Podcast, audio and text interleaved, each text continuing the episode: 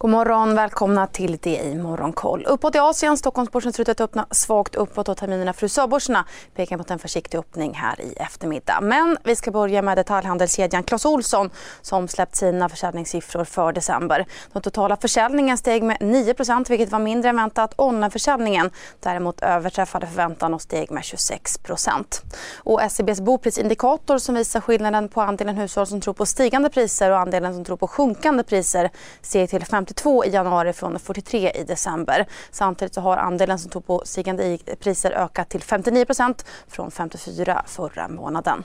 Och så till Asien där Hongkongbörsen stiger närmare 1 Shenzhenbörsen lyfter en halv procent och Shanghaibörsen stiger svagt. Tokyobörsen håller helgstängt idag.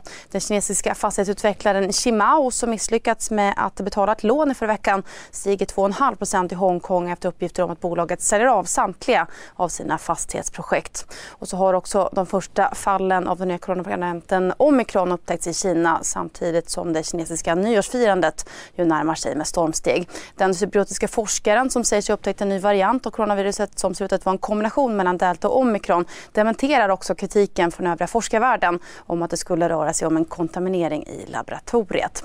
Och börserna på Wall Street stängde neråt i fredags. Vi är specialister på det vi gör, precis som du. Därför försäkrar vi på Swedea bara småföretag, som ditt. För oss är små företag alltid större än stora och vår företagsförsäkring anpassar sig helt efter firmans förutsättningar. Gå in på swedea.se företag och jämför själv. S&P 500 var ner en halv procent och teknik och Nasdaq backade 1 procent efter att den amerikanska jobbrapporten Non Form Payrolls kommit in betydligt lägre än väntat. Den amerikanska tioåringen fortsatte uppåt och steg ytterligare 5 punkter till 1,77 procent vilket i sin tur satte press på bolag i techsektorn. Totalt sett så steg tioåringen med 20 punkter årets första vecka. Samtidigt så hade indexet S&P 500 sin värsta start på året sedan 2016 och Nasdaq sin sämsta vecka sedan i februari förra året.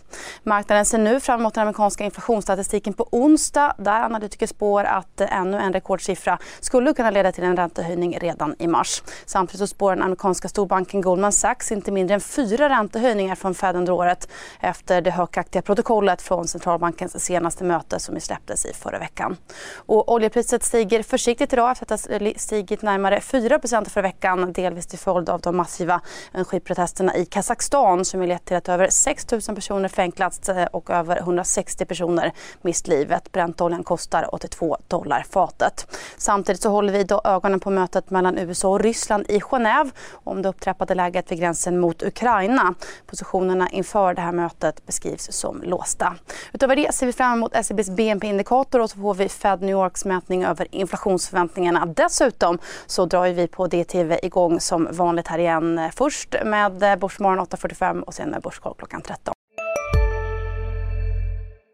CSRD. Ännu en förkortning som väcker känslor hos företagare. Men lugn, våra rådgivare här på PWC har koll på det som din verksamhet berörs av. Från hållbarhetslösningar och nya regelverk till affärsutveckling och ansvarsfulla AI-strategier. Välkommen till PWC. Hej, Synoptik här. Så här års är det extra viktigt att du skyddar dina ögon mot solens skadliga strålar. Därför får du just nu 50% på ett par solglasögon i din styrka när du köper glasögon hos oss på Synoptik. Boka tid och läs mer på synoptik.se. Välkommen!